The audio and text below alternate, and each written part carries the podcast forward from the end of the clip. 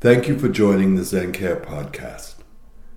These recorded Dharma talks are given freely to our community in the heart of New York City, which we are honored to now share with you.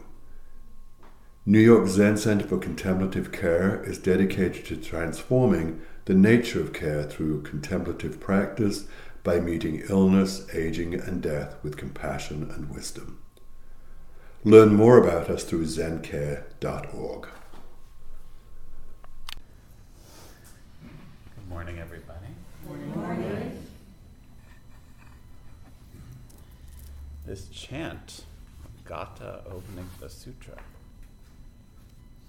how rarely it's encountered.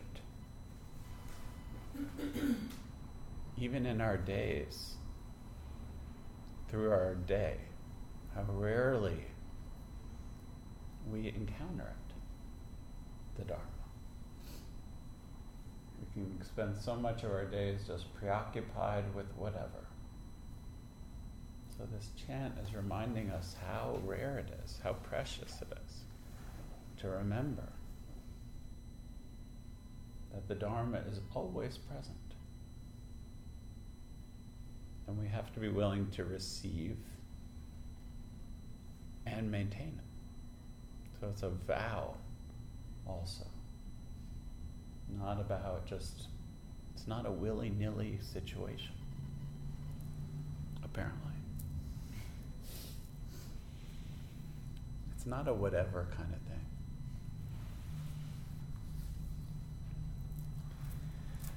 Been thinking a lot about Sangha, and this morning, um, one of our Sangha members is in the five borough bike ride. Raising awareness around suicide.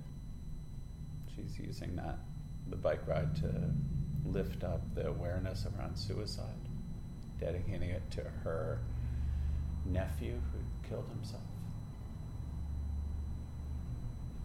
Another one of our Sangha members is in Bosnia right now, bearing witness to the ongoing struggle there. We may think it's over.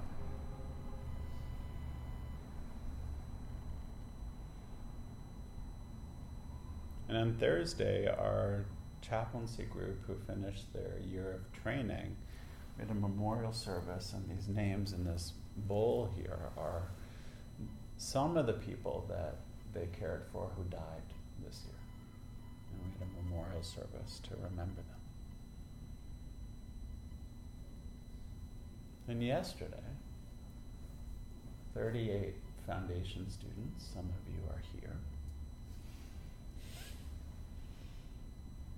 or soon to be.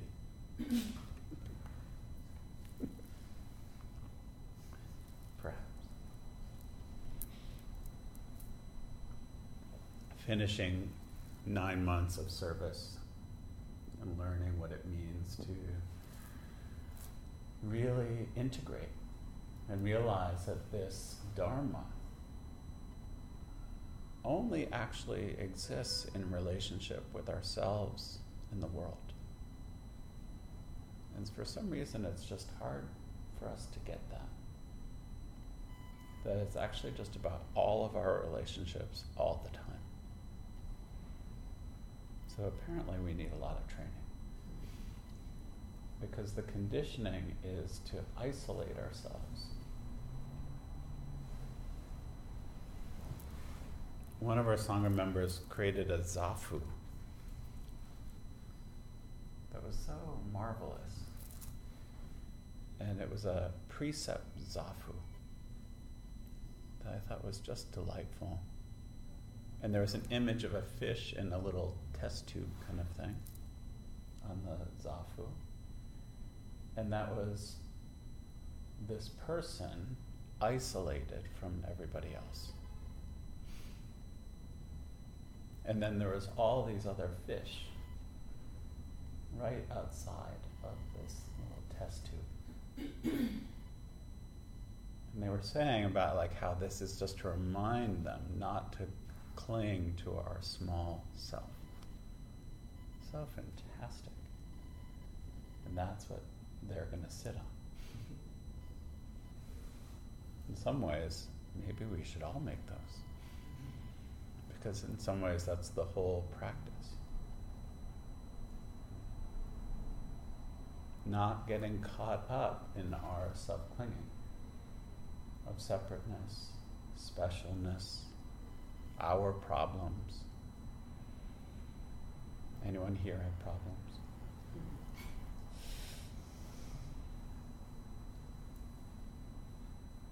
Like that koan that I love so much where the student goes to talk to the teacher and says, I have so many problems. And he said, I can help you. And they went, brought him into the Dharma hall where all the other students were gathered. And he said, Student such and such has problems, everyone. and the teacher laughed. we all have problems, we all suffer. But the self clinging to our special ones, endless. That's why we need each other.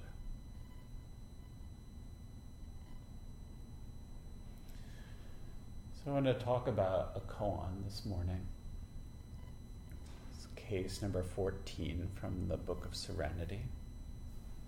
It's called Attendant Kaku Serves Tea. Attention. That always gets most people. Any of you drifting off into self clinging and self preoccupation. Attention. Attendant Kaku asked Tokusan, Where did the holy ones of the past go? Tokusan answered, What? What? Kaku said, Give an imperial order for a fleet horse, and out comes a lame tortoise.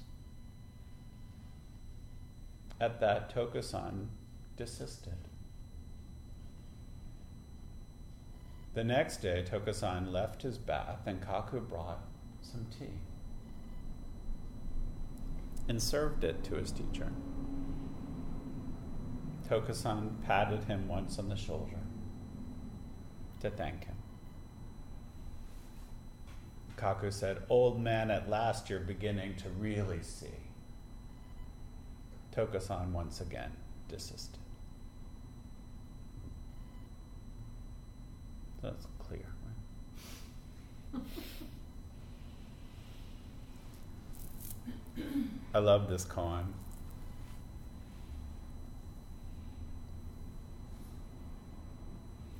So I have to tell you a little bit about Tokusan first, but uh, he was five generations after Huineng, so he's in our line.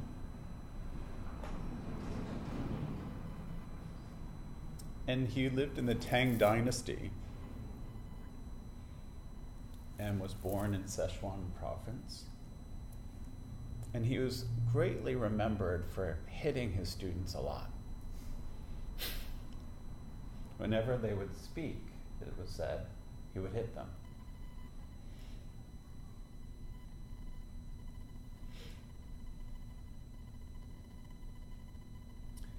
And early in his life, he was really interested in the Vinaya, in the precepts, and became famous for his knowledge of the Diamond Sutra and how much he loved the Diamond Sutra. And he only started to appreciate these sutras after an old woman had Dharma combat with him, an old tea lady who challenged him because he felt that they were not important. Studying wasn't important. And she schooled him, and so he began to look into them.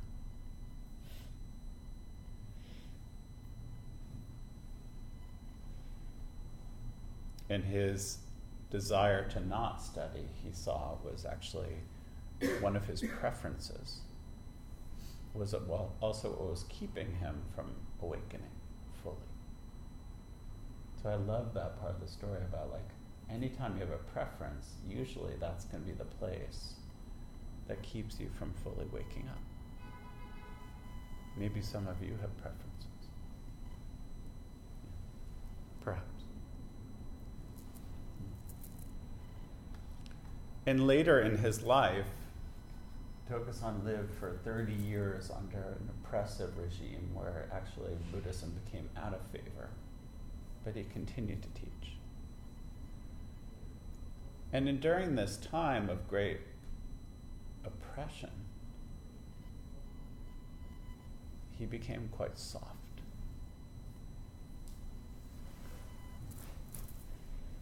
Was not hitting everyone all the time.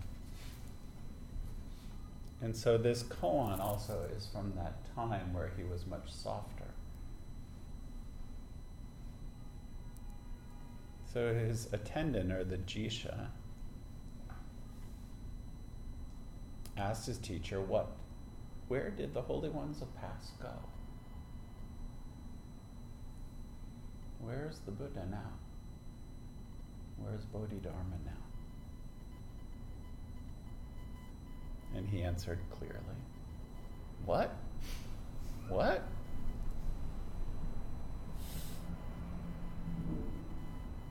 Zen has such a particular flavor. I love it. And his Jisha says, Give an imperial order for a fleet horse, and out comes a lame tortoise. So insulting his teacher. So basically saying, You don't know shit. You don't know shit from Shinola. Remember that?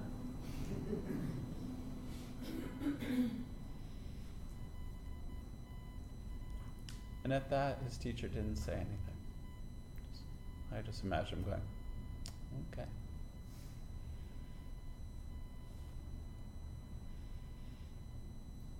So that kind of forbearance is quite interesting to me. Just like, hmm, okay, that's where you are. You need to insult me. Okay. And the next day, his teacher was coming out of the bath. And his Jisha brought him tea and served it to him. And he patted him on the shoulder, which to me reminds me of like a his old ways of hitting people, but just saying like, "You're here, you're here." We're just serving tea. Thank you. And the student, very provocative student, can't let it go. Old man, at last you're beginning to see, so insults him again. Once again, Tokusan just, okay.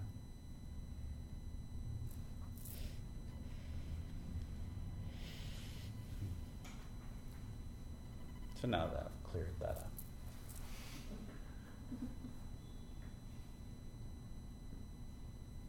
But I think it's very important to consider, you know, that part of, to me, is also the attitude of the teacher that is important. Just like whatever their, the student brings, having the compassion of where they are. Just like, okay. But also the attitude that's not just the attitude of the teacher, it's also saying this is a, a Zen attitude or a practice attitude. Someone hurls insults at you, okay. Not getting reactive. Maybe you insult yourself. Maybe you berate yourself. And just saying, okay. it's quite free to not have to feed them. There's that famous story of the Buddha where someone came to hear the Buddha speaking and got up in the middle of his Dharma talk and was like, You're an asshole, you know, you don't know shit. and the Buddha just, people of course were like, talking to the Buddha like that. and the Buddha said, Let's have a conversation. And the Buddha said, If you give someone a gift and they do not receive the gift, to whom does a gift belong? And the person was like, What?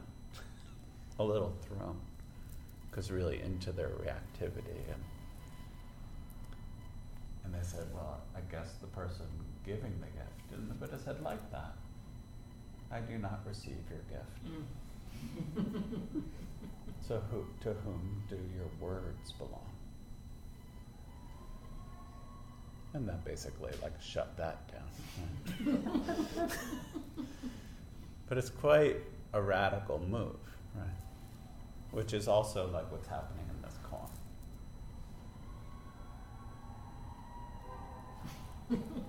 They're happy about it. Non reactivity, cheer.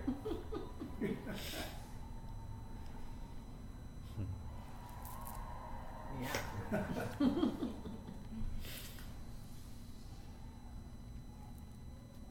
What does it mean if you allow yourself not to, to refrain from reactivity? To feel it and not to go along with it.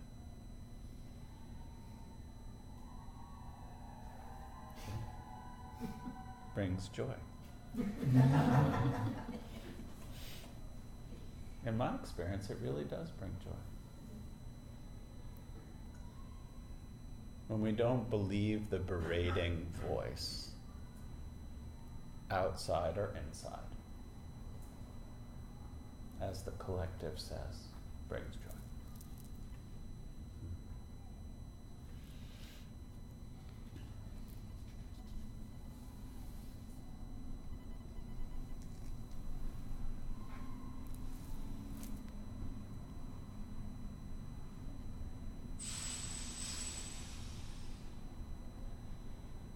When this student is asking where the holy ones go, what is he asking?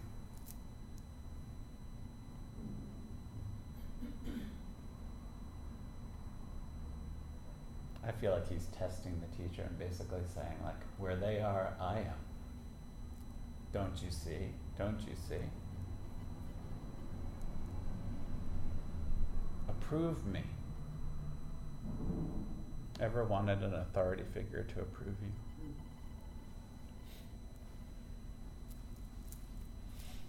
And then they didn't? Anyone ever have that experience? And the, and he, the teacher just says, "What? What?"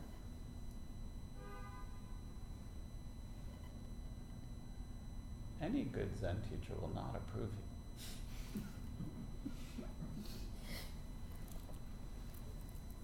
Because it just feeds into some old habit. and this tends to piss people off. Like this Jisha. He gets enraged and insults the teacher. How normal when we go with our habitual minds, how normal. When we don't get what we want, we get all pissy. Anyone ever knock out what they wanted? And then not felt good about it? That's what this koan is pointing to. So that's why we love this kaku, the student, because he's us too. Just that part of our mind that's so habituated, right? It's like, ah, why can't I get what I want? I want what I want when I want it now. In this case, I want you to approve me and think I'm great.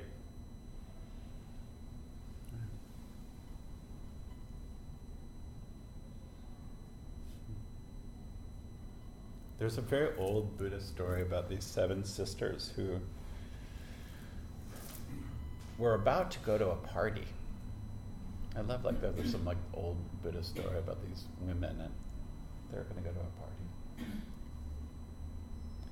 And one sister said, instead of going to the party, why don't we go to the charnel grounds, as you might say, to your friends?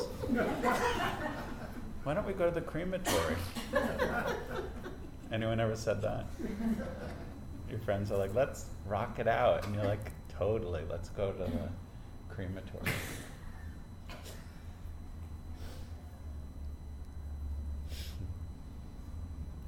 Of course, the charnel ground is where they used to just like chop up your body and leave it for the animals to eat.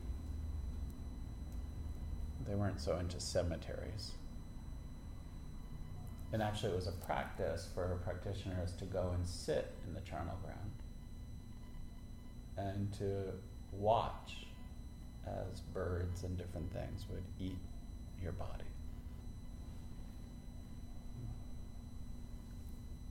Talk about really getting up close and personal with impermanence, in particular about your self clinging. Right? Me, me. Where's me, me when you're dead? It's interesting.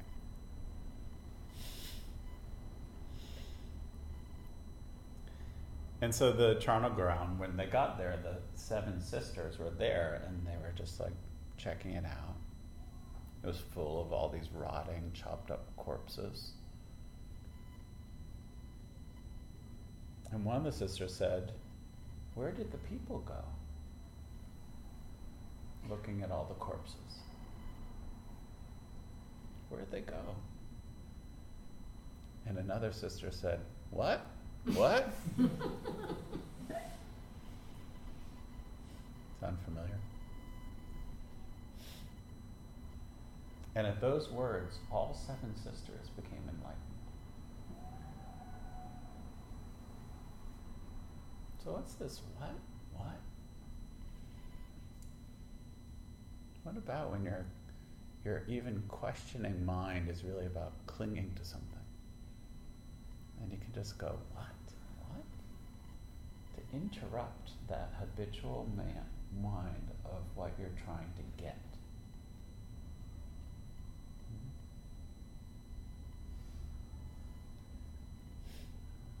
So clearly, Tokusan knew this story. And probably loved that story. And said, so when his student said, you know, aren't I great? He said, what? What? But his student didn't get it.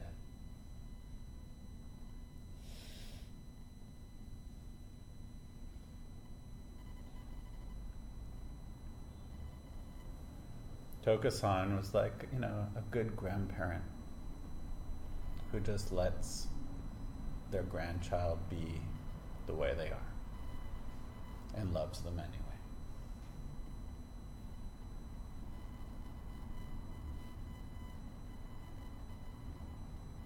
My grandma learned that in the end too, how to be like that.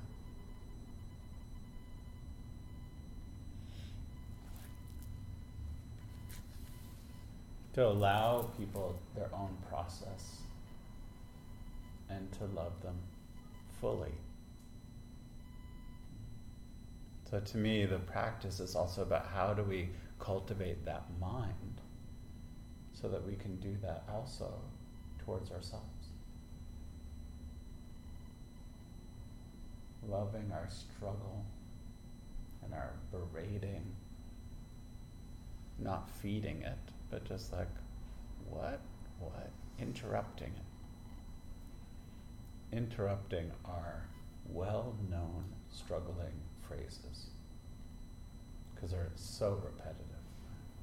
In case you need to learn about them, they're probably the ones that say, You can't do that. You're a screw up. You're different. You know, all of those phrases. Some of them begin with, I can't, backflip.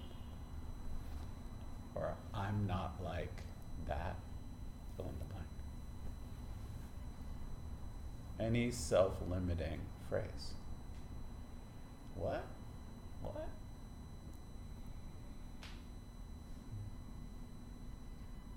That's all we need to do. interrupt the habit and to stay in relationship. To me, it's also so beautiful about how Tokusan also did not cast him out. He just says like, mm-hmm, mm-hmm. So how do we also cultivate that mind? To allowing things as they are.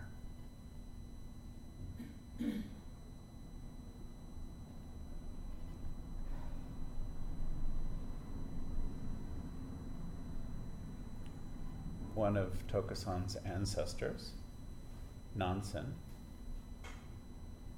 said, drinking tea, eating rice. I pass my time just as it comes.